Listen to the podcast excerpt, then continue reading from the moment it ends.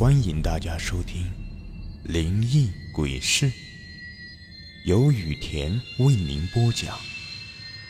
最后提醒大家一句：小心身后。身后。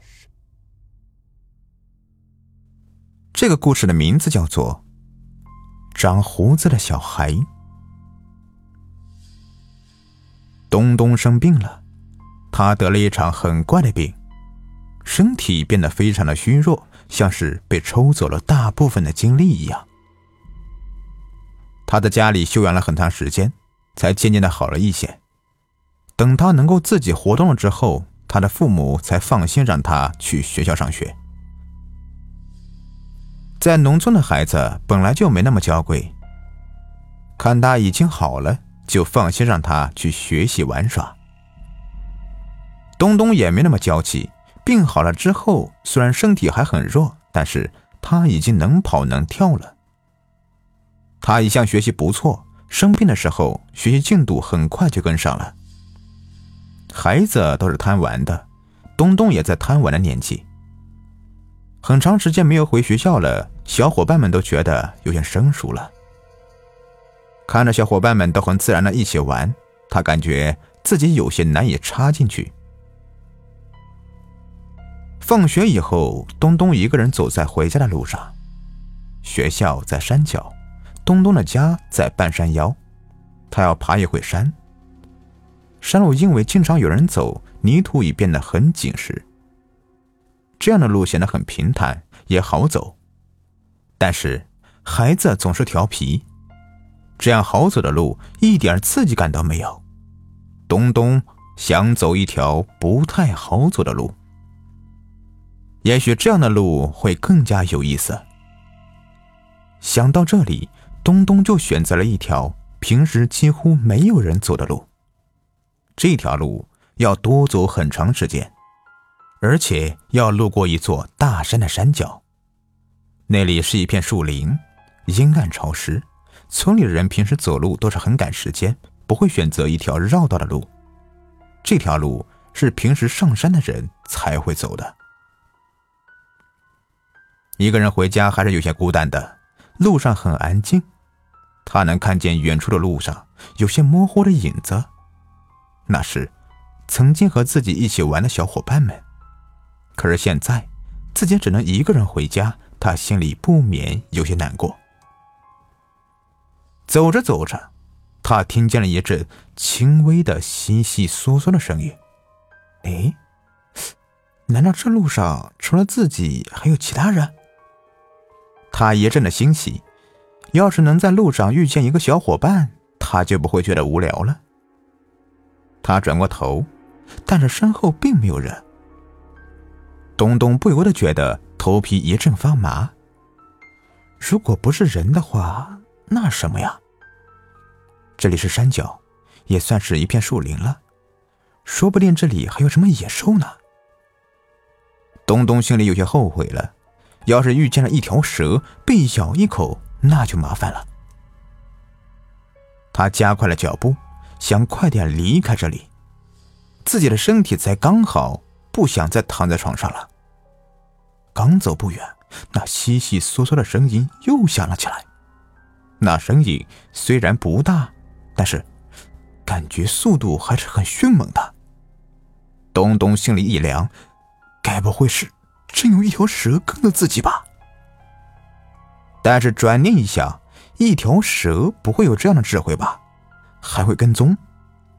该不会是那个调皮捣蛋的家伙在跟自己开玩笑呢吧？他想了想，大声的叫道：“是谁呀？赶快出来！”沉默了一会之后，慢慢的从草丛中钻出来一个小孩子。孩子年纪不大，看上去还没有自己的年纪大。那孩子有点眼生，不像是附近的小孩。那么，这孩子是从什么地方来的呢？这个孩子看上去非常的奇怪，因为他年纪很小，但是脸上却长满了胡子。这真是太滑稽了！一个小孩子脸上长着胡子，就像是一颗鸡蛋贴上去两片毛一样，滑稽搞笑。东东一时没忍住，大声的笑了起来。这一笑，对方不愿意了。那孩子生气的说：“你笑什么？真是没礼貌。”东东知道对方这么生气了，也觉得自己真的是很没有礼貌。他立刻止住了笑声，认真的说：“您谁家的孩子？我以前怎么没有见过你啊？你跟着我做什么呀？”那孩子说：“我在这里住了很长时间了，我和爸爸妈妈、爷爷奶奶一起住在山上。他们不喜欢和人打交道，所以你们不知道。”东东虽然觉得奇怪，但是世界之大，无奇不有。也许真的有那种不喜欢和人接触的，东东也没多想。孩子似乎很孤单寂寞，看见一个和自己年纪差不多的孩子，他表现的非常的兴奋，一直跟自己说话。看来这个孩子的确是没怎么接触外人。他的样子胖乎乎的，如果不是他脸上的两片胡子，他应该是一个非常可爱的孩子。东东好奇的问：“你为什么这么小就有胡子了呀？不是大人才会长胡子吗？”小孩说：“我也不知道，我家里人都是这样的。妈妈说不可以告诉别人，也不能和别人接触，会被吃掉的。”东东白了他一眼：“我们又不是怪物，怎么会吃人呢？你妈妈吓唬你呢。”东东也刚好无聊。能认识一个新朋友也算一件好事。东东的爸妈晚上要很晚才回家，他索性和这个新朋友在树林里面玩了一会儿才回家。也不知道是不是因为走了夜路，东东回家之后就发起了高烧，怎么都控制不了。他的爸妈非常着急，孩子的病才刚好，怎么会又发生这样的事情呢？他们请了大夫。但是，大夫也说不出来是什么原因。打了退烧的药也无济于事，这样下去，东东一定会有危险的。没办法，他的爸妈早已哭成了一个泪人。毕竟把孩子养这么大还是很不容易的，他们怎么能看着自己的孩子在自己的面前死去呢？他们只有剩下最后一个办法了。他们请来村里的半仙，希望他能救救自己的儿子。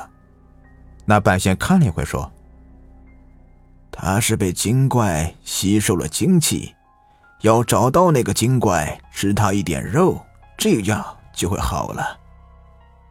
快去找吧，不然就晚了。”爸妈这才想起来，孩子回来之后提到的长着胡子的小孩子。还和他玩了一会儿，半仙这才说：“这就对了，哪里会有长胡子的小孩子呀？应该是成了精的何首乌精。要找到那个何首乌精，吃他一块肉，孩子才有救啊！山上就有，赶快去找吧。”他的父母早已经等不及了，打开门就要出去。就在这个时候，他们看见门外有一张荷叶，上面放着一块肉，两人顿时惊讶的说不出话来。